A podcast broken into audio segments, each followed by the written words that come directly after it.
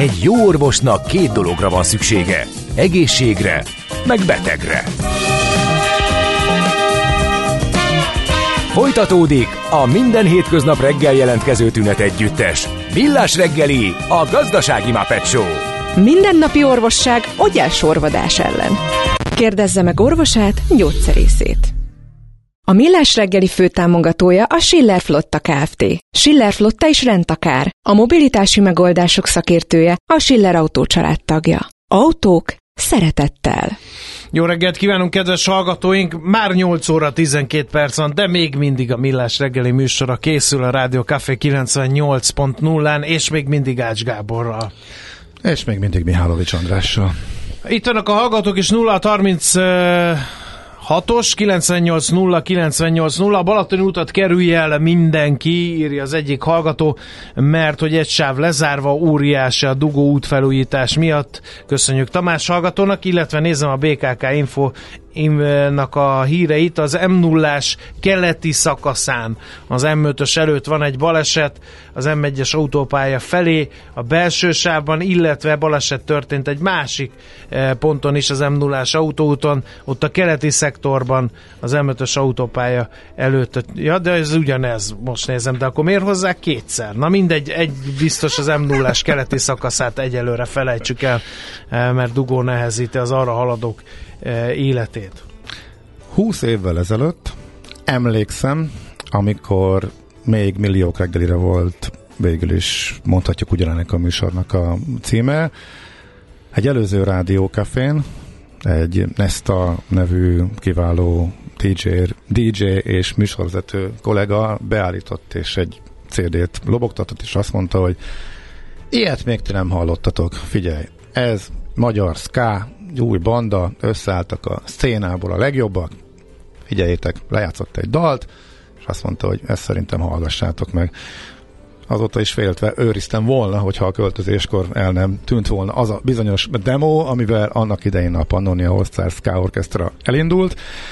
Tíz évvel ezelőtt, amikor tíz évesek voltatok, akkor beszélgettünk, és most már a 20 éves koncerten is túl van a zenekar, úgyhogy ennek apropóján is invitáltuk meg ismét eh, Krisát, a zenekar frontemberét, hát eh, Tóth Kristófot, aki itt van velünk a stúdióban. Jó reggelt ismét, szia! Sziasztok, köszöntök Boldog szülinapot! Hát köszönjük szépen!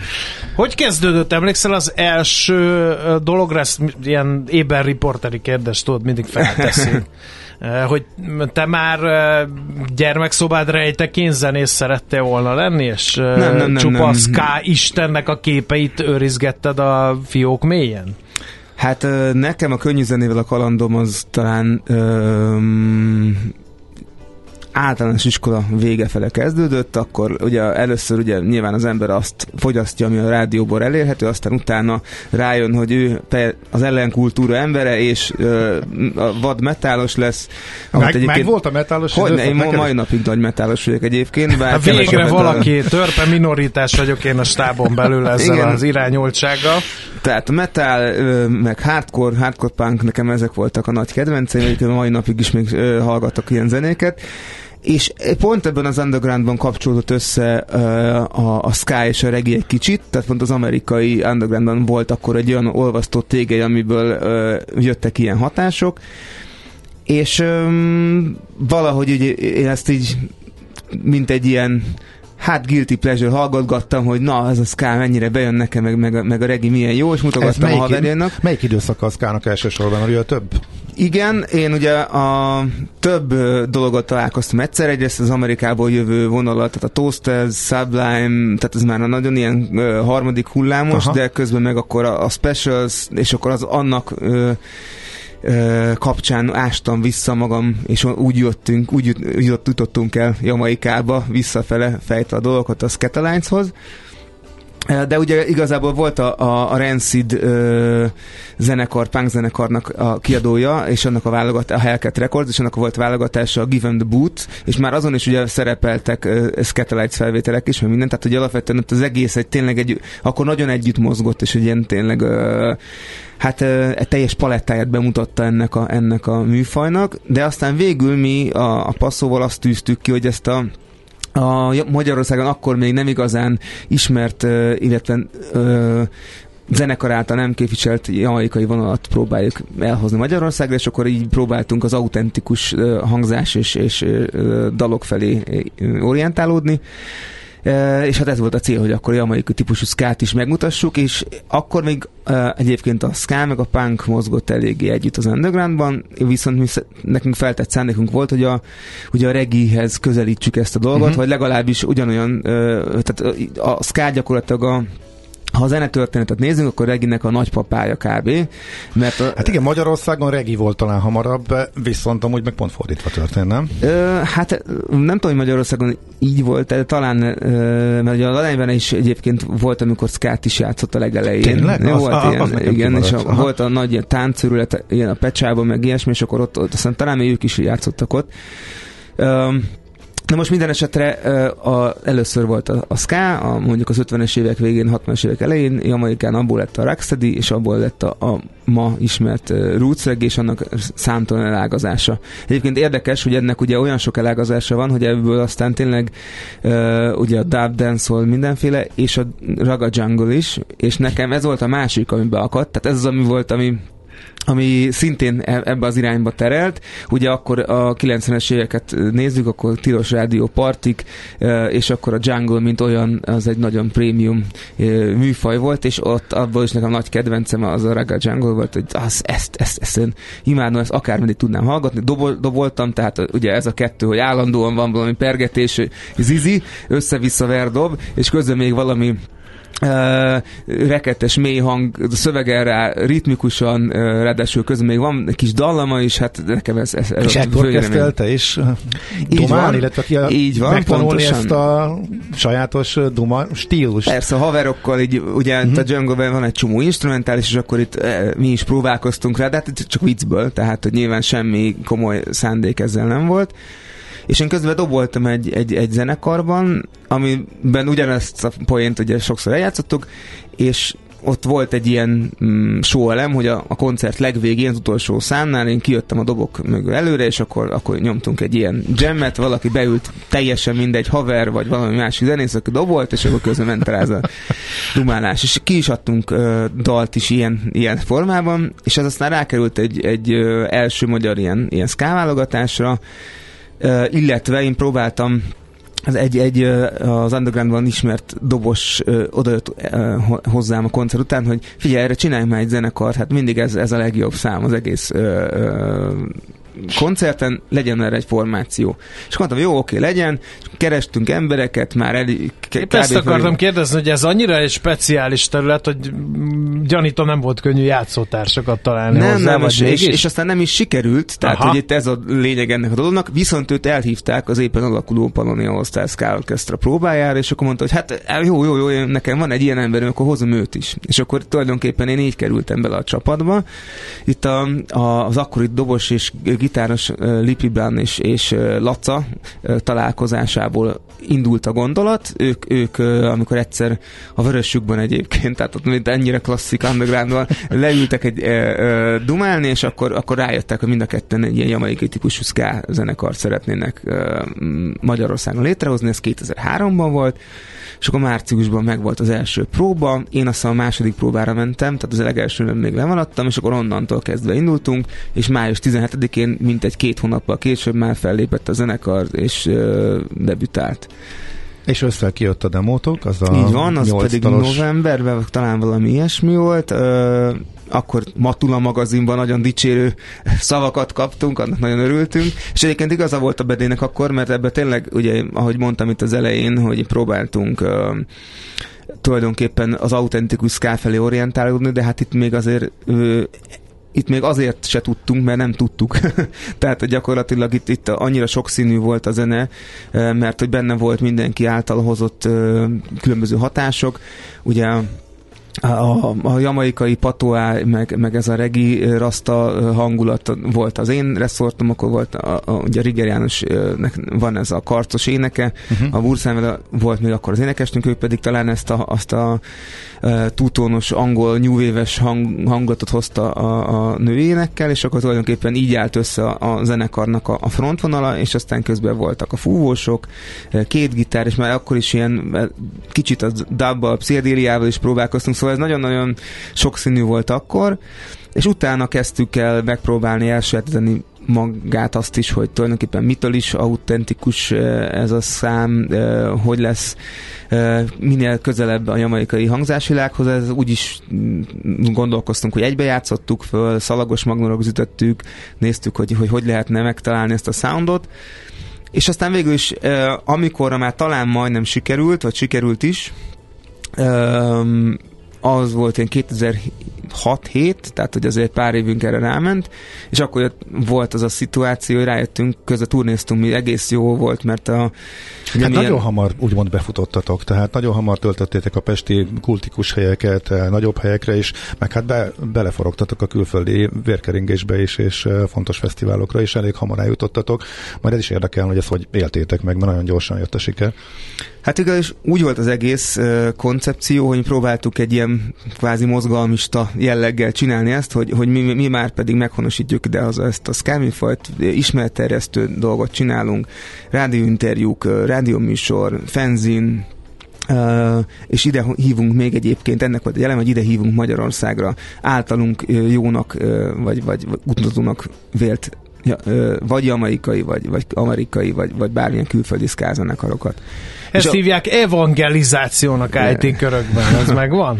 Hát végülis ne, nem, a, nem, a, nem az őserdől mentünk téríteni, de, de, de végül is beton dzsungelbe igen. Tehát ilyen párhuzamot azt vonhatunk.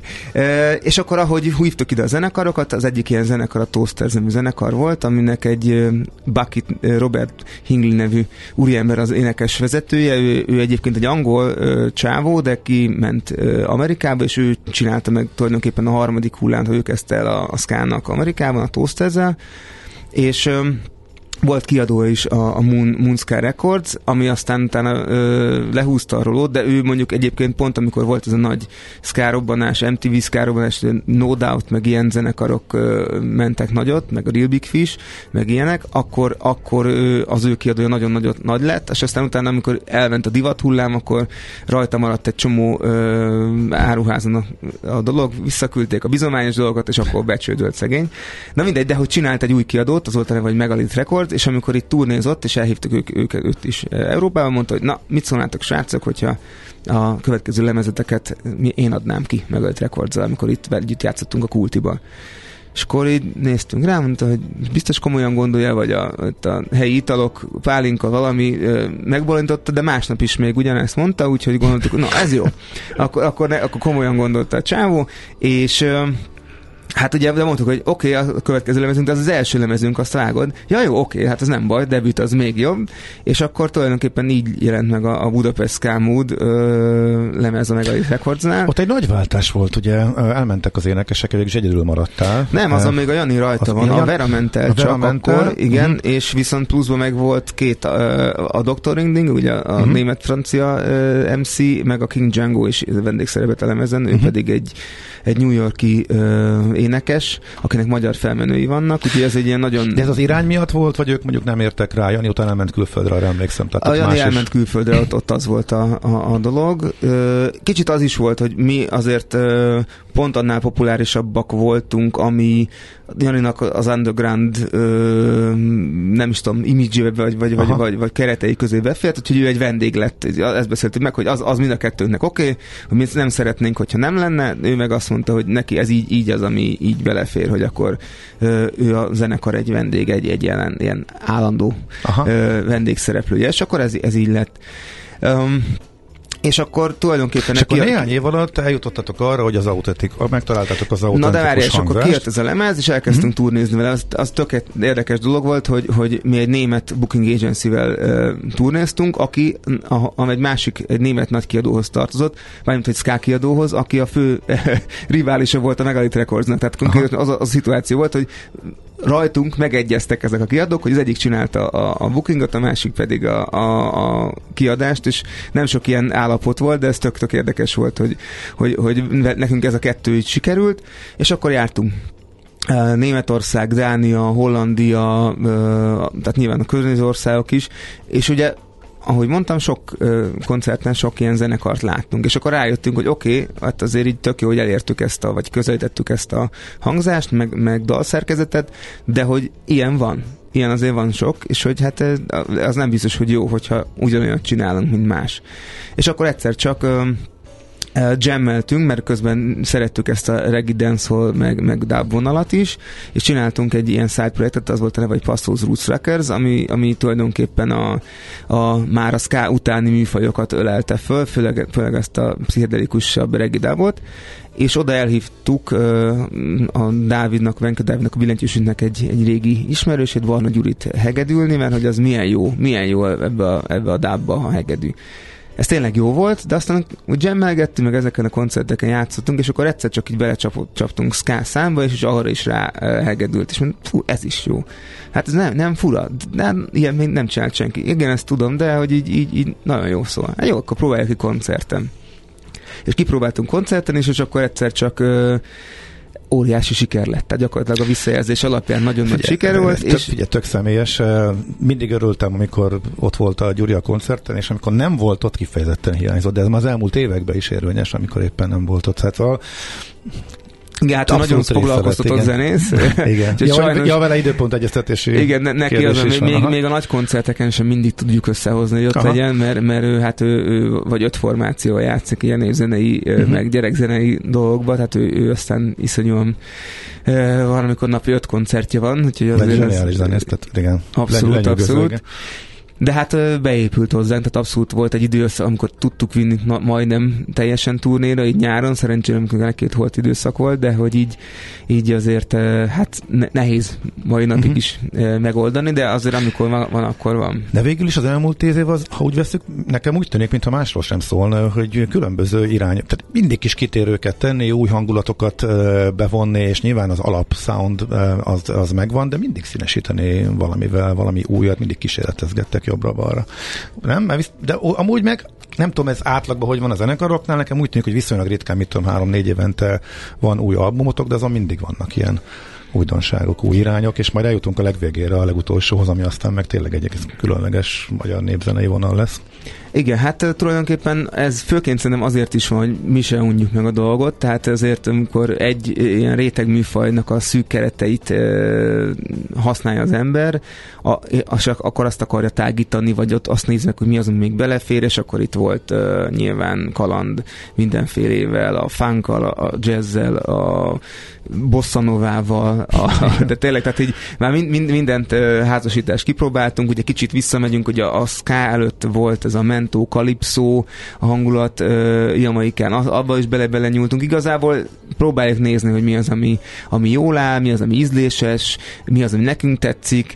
Mi a, mi a fontosabb? Tehát a közönségre mennyire reagáltak? A közönség reakcióit figyelitek, figyelembe vesztek, vagy még mindig ez a evangelizáló vonal, tehát az, hogy nekünk ezt tetszik, mi inkább szeretnénk a közönséget is befolyásolni, megmutatni neki, melyik erősebb, vagy mindkettő, vagy ezt hogyan kombináljátok ezt? Hát mivel az új számok nem úgy születnek, hogy a közönség előtt, ezért inkább uh-huh. az, hogy nekünk mi tetszik, és mi az, amit mi gondolunk jónak. Ami a, viszont ebből a szempontból vízválasztó, az élő produkció szempontjából, hogy mi az, ami működik élőben. Uh-huh. Tehát van olyan dalunk, amit nagyon szeretünk, lemezen széthallgatjuk, de élőben mondjuk egyszer-kétszer játszottuk csak, azt is csak pont ezért, hogy játsszuk, meg hogy uh-huh. ne az legyen, hogy, hogy, hogy, hogy ne hallja a közönség élőben, de, de éreztük, hogy hát igen, mondjuk, mondjuk van ilyen szám, mondjuk, vagy azt mondom, hogy ilyen típusú számból mondjuk kettő fér bele egy másodás koncertbe, és mivel, hogy van sok ilyen szám, és ezt rotálni kell, ezért például van olyan dal, amire mondjuk, nem tudom, évente egyszer jut sor, vagy, vagy, vagy, vagy uh-huh. több évente is, mert hogy egyszerűen az élő produkciót annyira megakasztja, vagy kizökkenti a, a hangulatával, hogy, hogy nem fér be. Viszont nagyon jó színesítés, tehát érte, értelemszerűen érdemes azért egy, egy ilyen dalt megmutatni élőben is. Uh-huh. Az elhagytam magam, az koncertdal. Az abszolút koncertdal. Az őrült tombolás van. Mert ennek mindig. is volt egy swing verziója, mert most csináltunk uh, fú, öt éve egy big band koncertet a MIPA-ban. A 15 éves jubileumra. Igen, igen, igen, és az, az például uh, egy darabig az volt, aztán egyszer csak, eh, most már ezt tudjuk, jöjjön az eredeti És most aztán így, lehet... vissza az eredeti. Azért játszok ezt, mert a, teljesen véletlenül a műsor elején András, már nem tudom, mivel hagytad el magad? Mi is volt ott a... Nem publikus. Ja, valamit mesélt, aztán utána nem lett publikus. Szóval szóba került, és ezzel ajánlottuk a mostani interjút, harangoztuk be, hogy jössz, úgyhogy ezt a dalt akkor mindenképpen letoljuk most. Jé, hát ez meg micsoda? Csak nem. De, egy aranyköpés. Napi bölcsesség a millás reggeliben. Hm, ezt elteszem magamnak. No kérem szépen az iménti beszélgetés apropóján Bob Marley egyik aranyköpését választotta a szerkesztő úr, nyilván nem függetlenül beszélgető társunk Krisa személyétől. Így hangzik. Az emberek azt hiszik, hogy birtokolnak egy elmét, pedig az elméjük az, ami fogva tartja őket. Nem is tudtam, hogy ilyen mély bölcseletek is uh, voltak bombáról, hát, és ennyire filozófikus Hogyne, hogyne, uh, nagyon filozófikus volt a és ráadásul ugye azt még nagyon kevesen tudják, hogy ő is ska előadóként kezdte. Ugye itt a kronológiát levezettük, hogy előbb a ska és a Wailing Wailers ének trióval, ugye akkor ő még, sőt, Skatelec kísérettel is csinált ska számokat, például a Simmer Down című nagy rögbecsűt. Ó, csak még egy pillanatra vissza, mert, mert ez tök érdekes időszak. Jamaikában tényleg az, hogy ez ilyen boldogság zenévé vált, ez tényleg azért volt, mert akkor nyerte el az ország a függetlenségét?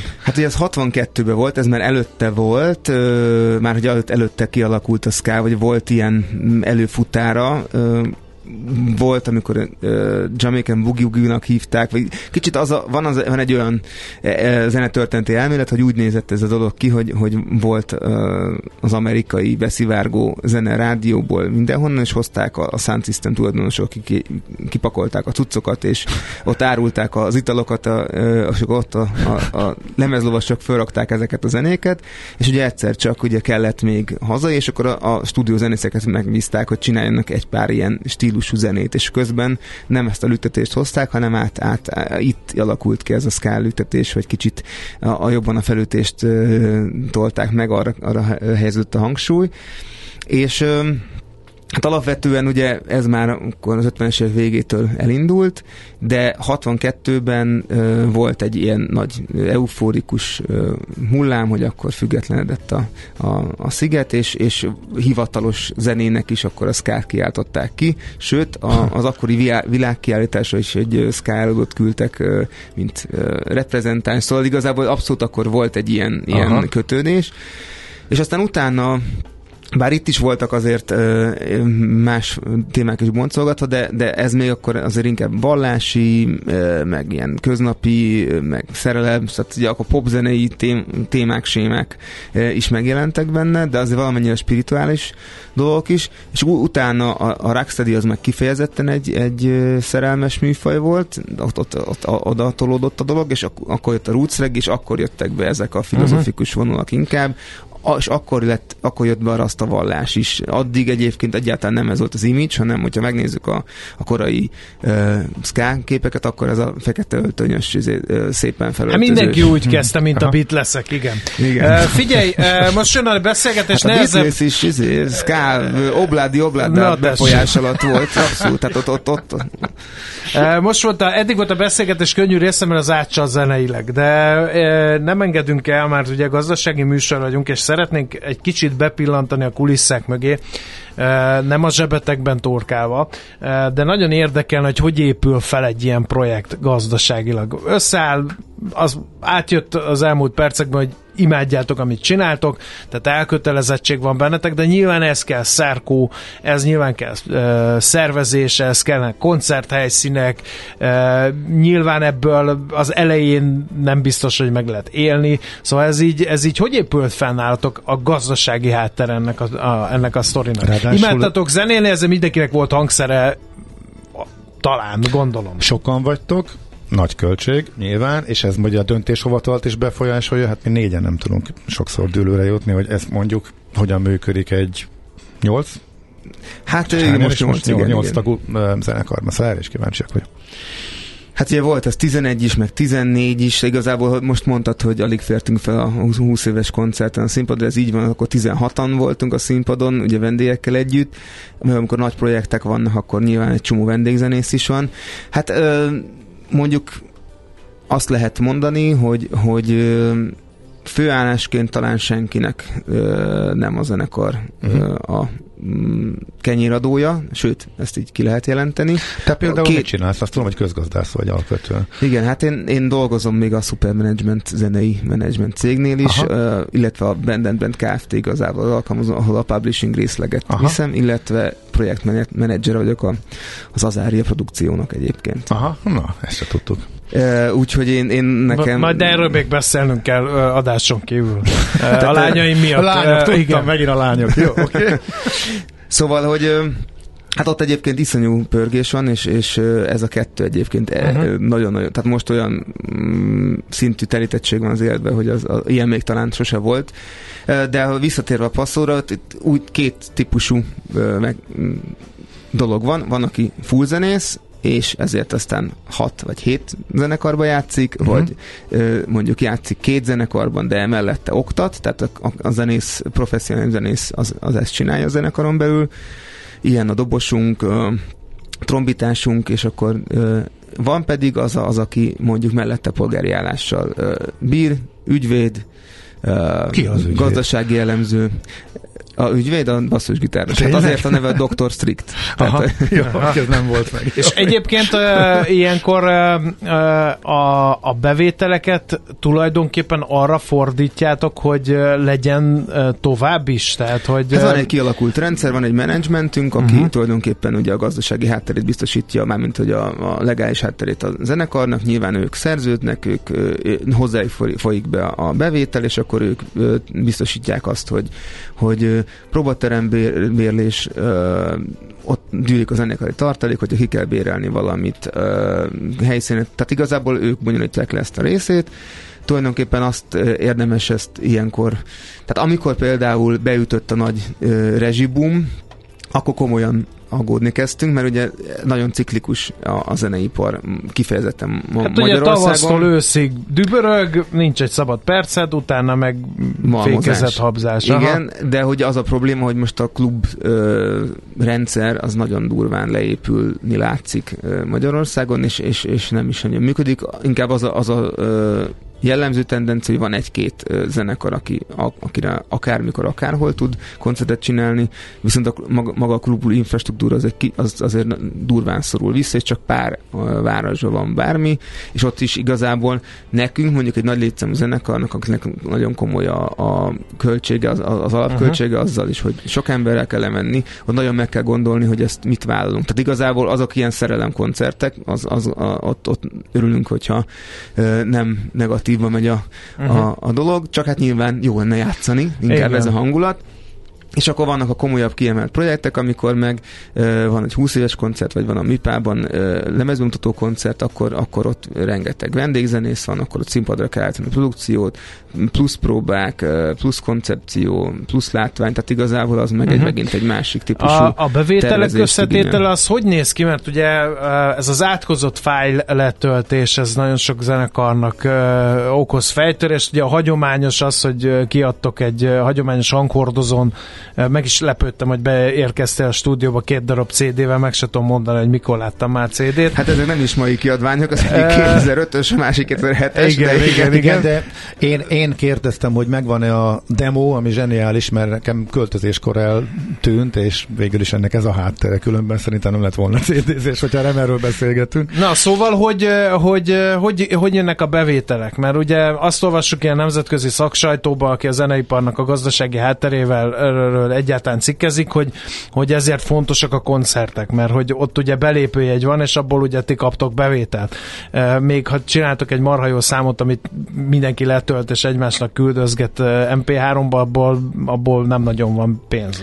Hát igazából azért most már az MP3-as küldözgetés, meg letöltögetés ö, majdnem, hogy meghallotttá válik. A streaming világában mindenki uh-huh. legalább egy ö, valamit használ, ha más nem, akkor az ingyenes YouTube-ot. Igen, de erre meg azt mondják, hogy ezek meg nagyon nehezen fizetnek. Ugye megy egy óriási hát, vita a streaming szolgáltatók között, hogy ők abból élnek, hogy ti vagytok. Ez így van. E, és ez nem nagyon látszik az osztozkodási arányon. Önök tetszik a profit nagy részét, köszönjük szépen, jó vannak, és most itt ne csak a YouTube-ról beszélünk, hanem az összes többiről, és akkor néha csurgatnak vissza azoknak is, akik, akikből élnek, és ugye megy a zeneipar harca ezzel, hogy ez hogy lehetne igazságosabbá tenni. Igen, hát nálunk sajnos ezek nem olyan nagyon jelentős bevételek, de azért vannak, és az idővel egyre jobban látszódnak de mondjuk egy olyan top produkciónál, mint a Magyarország egy legtöbbet streamelt előadója Azi, az Ária, nála ez, ez már abszolút értelmezhető összeg, mind a digitális bevétel, mind, mind mondjuk egy Artisius jogdíj is, tehát hogy alapvetően ezek, ezek a lábak is vannak még egy zenei És nálatok mondjuk az első albumnál, mondjuk a felénél tíz évvel ezelőtt, illetve mostanság, hogy néz ki mondjuk a, az arány, tehát mondjuk a hanghordozó eladás, akkor mondjuk itt vehetjük ugye a letöltéseket, a streamelést, illetve koncert, illetve merch. Most darabszámot kérdezem, hogy mennyit nem, adtunk a, el? Nem, nem, ar, nem, arányaiban, hogy a bevételek elosztásában ez, ez hogy módosul, hogyan alakult át? Hát figyelj, szerintem olyan igazán ö, komoly bevétel a fizikai hanghordozóból nekünk már sose volt, tehát hogy eladtuk, meg uh-huh. a, tehát a demo az elfogyott, azért nem tudok, tudtam mondani, de hát az nagyon kis példányszámú uh-huh. volt.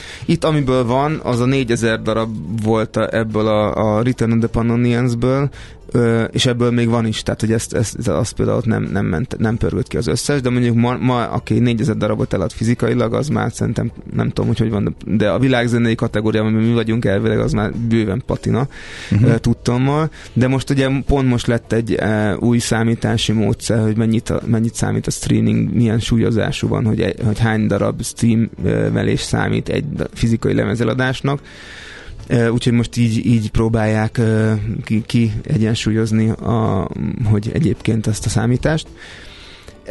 Szóval alapvetően szerint azt, az egyértelműen érezhető, hogy, hogy a fizikai hangkordozók szerepe és a bevétel tortában a szerepe folyamatosan csökken, ami Viszont érdekes tendencia az az, hogy nem, ugye nyilván nem a CD, hanem mondja a bakelitnek, a vinilnek van egy reneszánsza, ami meg ugye egyrészt egy drágább formátum, már hogy egy vinil jóval többe kerül, mint egy, mint egy CD még a fénykorában is, és ez az, ami kicsit visszajön, és ez az, ami viszont visszabillenti ezt a dolgot, de mondjuk, hogyha azt kell figyelni, hogy mondjuk egy zenekarnak egy bevétele mekkora, milyen arányban jön élő koncertből, vagy fizikai hordozóból, akkor a fizikai ehhez képest teljesen elenyésző. Uh-huh. Egy menő zenekarnál, hogy, vagy menő mm, nagyon erős streaming számokat produkáló zenekarnál, ott hát még mindig több az élő zenei bevétel, de ott, de ott ha nagyon, nagyon pörög az adott előadó, akkor talán tudja közelíteni, vagy, vagy, vagy, vagy legalábbis érzékelhető arányban Igen, tudja, tudja ugye mondtad, hogy az élő zene dominál, akkor ezek szerint megerősíted azt, amit mi itt sejtettünk ezzel kapcsolatban, de ez jól megy? Mert itt meg mondtál hektikusságot, meg, meg az embernek érzetre az, hogy annyi fesztivál van Magyarországon, hogy oda azért kellnek csapatok, tehát hogy ez, ez azért egy ilyen pörgős biznisz. Igen, de most Ehhez például... képest ugye a klub élet megmondtad, hogy lassan, de biztosan kezd haldokolni. Igen, hát most a fesztiválok sem állnak annyira jól, és szerintem a Covid is egy kicsit betett ennek, de most közben ö, hát van egy pár fesztivál, ami, ami kiesett a palettáról, illetve az is ö, jól látszik, hogy azok, az, azok a fesztiválok működnek igazán jól, akinek van saját arculata. Tehát mondjuk, mondjuk a Fishing on Orphy, aki egyértelműen lehet látni, hogy milyen típusú zenekarok vannak, és hogy miért az a közeg, aki, aki oda jár, és így aztán, mit tudom én, ö, nem is tudom, hogy idén, mert lehet-e venni jövőre a béleteket, de ott pillanatokat el szokott menni igen, az összes. Igen. Viszont Tehát az, ugye... amikor van egy Bivaj Boconádi túros csúsza fesztivál, az, az kevésbé... Uh...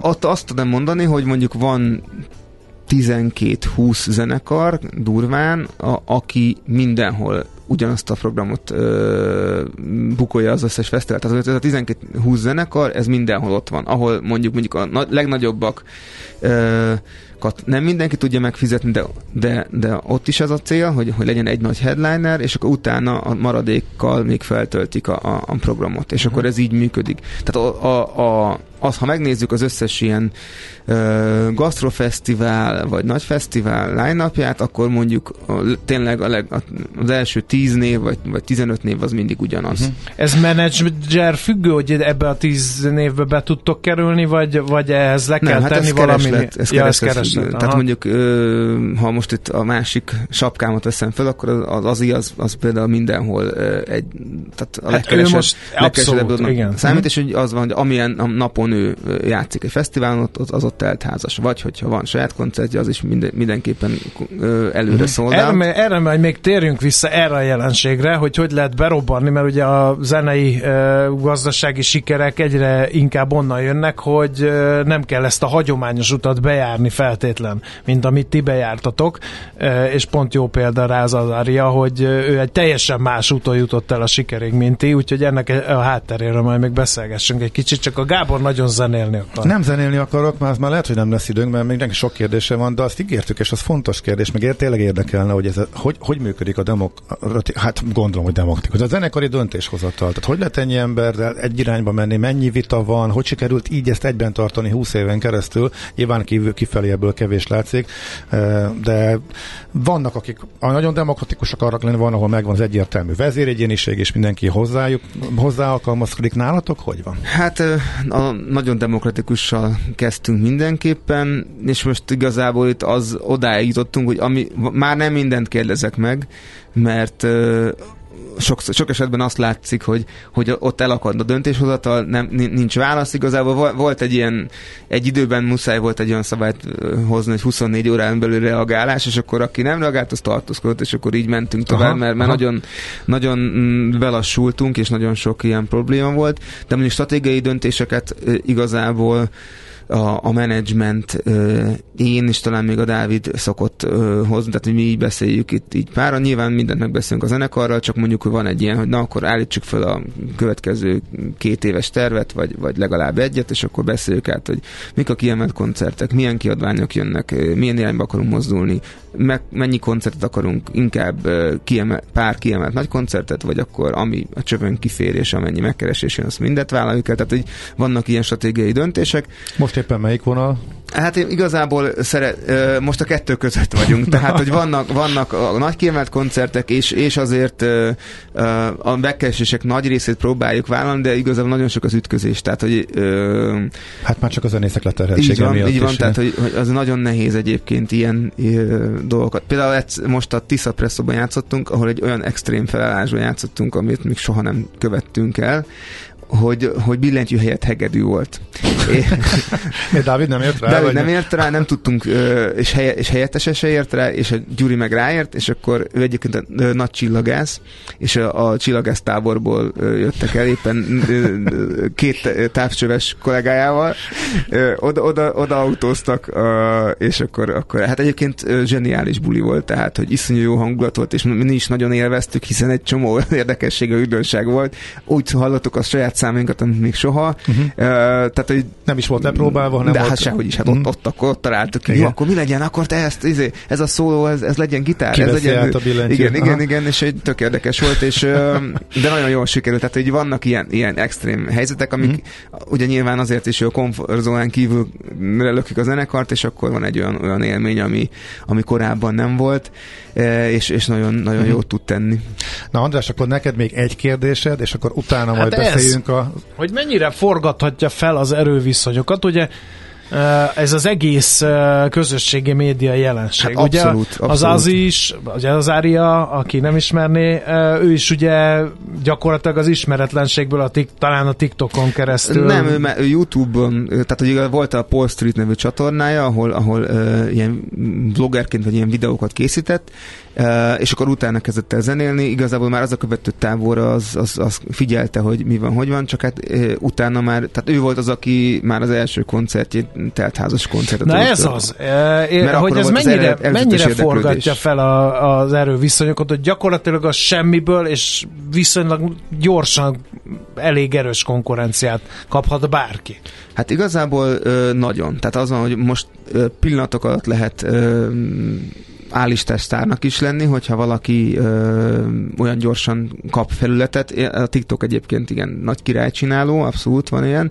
A kérdés inkább az utána, hogy emögött mekkora tartalom van, van-e egy rendes és stabil menedzsment, aki aztán tud stratégiát felállítani, azt tudja mondani, hogy figyelj, ha most itt ezt most... Ja, tehát akkor csodák nincsenek. Tehát nincs, csodák nincsenek, lehet szerezni, aki... de azt megőrizni, meg, meg pénzre váltani, ahhoz kell a hagyományos üzleti modell fogalmazunk. Abszolút, tehát most ugye vannak stratégiák, van, aki kipörgeti, és akkor naponta három felvépést nyom, és végig diszkóhatnizza magát, és akkor egy év alatt ez ennek vége, vagy két év alatt. Van, aki mondjuk, mondjuk zenekart épít, stratégiát épít, felépíti az egész produkciót, visszaforgat.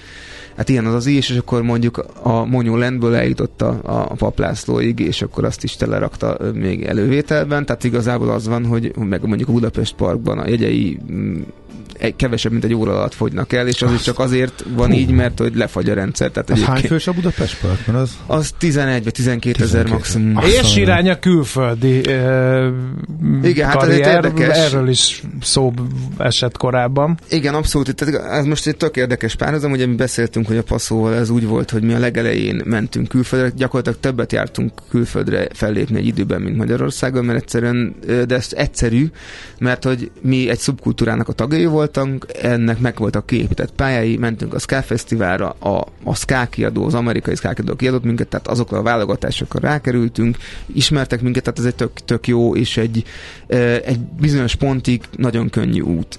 Most azért ugye az van, hogy egy európai turnét csinálunk, tíz állomással, de azért ez főleg nyilván azoknak szól, akik, tehát a, a kint élő magyarok lesznek tehát akkor lesz 80, londoni lesz, London például, az, mert ott ugye sok a magyar, akik igen, nem kell őt bemutatni. Egy, igen. egy, egy meg, klubbuli, az nagyon gyorsan szoldált volt, akkor utána upgrade-eltünk egy, egy nagyobb ö, teremre, az, az uh-huh. is pillanatokat szólt, de ezt már nem akarjuk fokozni, igazából most az van, hogy, hogy csinálunk egy szoldálatos klubturnét, de például ez is egy párhuzam, a passzó kétszer játszott a Londonban, mind a kétszer a London International Ska Fesztiválon, ahol mondjuk volt 15 magyar kb. a közönségbe, a, mondjuk az 500 fős garázsklubba, viszont tehát, tehát ott, ott a saját közegünknek, a saját szubkultúrának játszottunk, a, a külföldi embereknek, uh-huh. a, a nemzetközi közönségnek, mert nem is csak az angolok voltak, hiszen ez egy nagy esemény abban a, a mm, zenei műfajban, és hogy mi igazából a, a külföldi közönnek játszottunk. Itt most ugye az a feladat a stratégiailag az